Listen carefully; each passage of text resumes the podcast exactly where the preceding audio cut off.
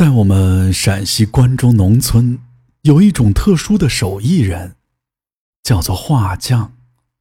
不过，这个画匠可不是在纸上画画的，而是在棺材上。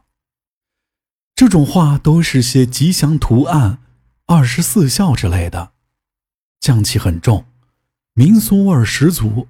由于他们是吃死人这碗饭的，所以忌讳特别多。干活的时候不喜欢围观的人问这问那。由于总是面对着死人，所以家里都挂着一副钟馗像来辟邪。如今这种手艺人已经很少了，方圆几十里才有那么一个，而且几乎都是上了年纪的人。由于这种手艺很特别，所以师傅选徒弟的时候总是很挑剔。首先得胆子大，八字硬，心灵手巧，还得不怕生漆。这生漆啊，就是给棺材上涂的那个油漆，要不然吃不了这碗饭。如今火葬越来越多了，所以学习这门手艺的年轻人几乎没有了。估计再过十来年，这种手艺要失传了。我认识一个姓王的画匠。附近的人都叫他王师傅。这位王师傅现在有七十岁了，由于上了年纪，就不再去干这一行了。他做的一手好活儿，不管是油漆棺材，还是画棺材头，都是没得说，在我们那里很有名气。更兼还会做一手好纸花，开了一间纸扎店，所以啊，是家境挺殷实的。他干这行干了几十年了，遇见了很多稀奇古怪、莫名其妙的事情。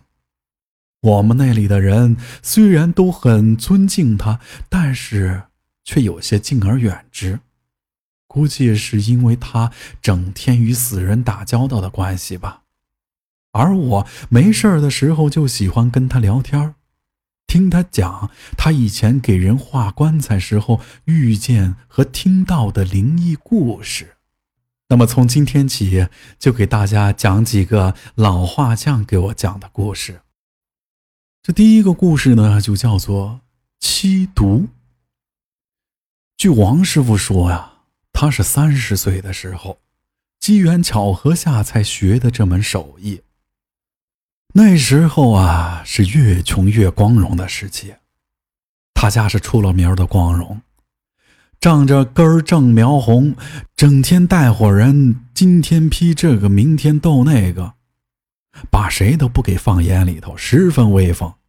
一天早上，他喝了碗稀的不能再稀的稀饭，摸着扁扁的肚子，心里十分冒火。今天得再去整整谁？正思量着，就听见平时跟自己的几个小兄弟喊自己出去。一问才知道，村里因为盖牛圈需要一些砖头，村支书让他们今天去挖地主阶级赵老财的祖坟取砖。一听这话，王师傅马上血气上涌，充满了斗志。二话不说，大手一挥，就带着几个小兄弟在村里吆喝了二十来个年轻人，在村支书的带领下，扛上铁锹，气势汹汹，直奔王老财的祖坟。在村支书的带领下，很快就把坟挖开了，掏完砖头，随便用土把暴露的墓坑草草掩埋。众人拉着墓里的砖头，唱着“打靶归来，胜利而归”。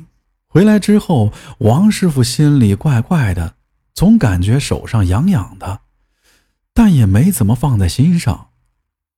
吃完晚饭就睡下了，睡到半夜，感觉手有些疼，迷迷糊糊的睁开眼，这一睁眼，差点吓得背过气去。发现从窗子照进来的月光下面，有一个面无表情的老头蹲在自己炕头，手里拿了把油漆刷子，在自己手上不紧不慢一下一下的刷着。急忙想把手抽出来，一用力才发现自己根本动不了，想喊爹娘，嘴巴也发不出声来。王师傅被吓得满头大汗，拼命挣扎起来。可是不管他怎么挣扎，手脚都不听使唤，只能眼睁睁地看着那个老头继续在自己手上刷着油漆，直到自己的整条手臂都被刷成乌黑的了。那个老头对他诡异的笑了一下，跳下炕，打开门，慢慢悠悠的走了出去。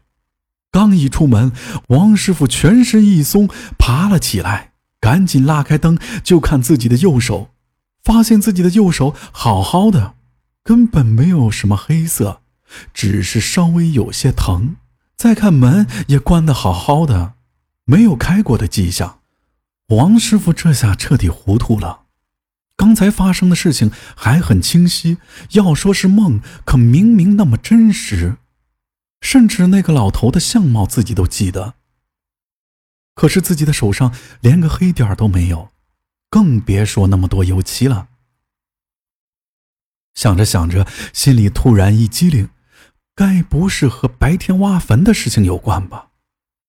因为那个坟有些异样，土是黑色的，棺材像刚刷完了油漆，湿淋淋的。但是谁也没多想。想着在地下埋的东西湿了也是正常的，该不会因为挖了人家祖坟，人家来报仇了吧？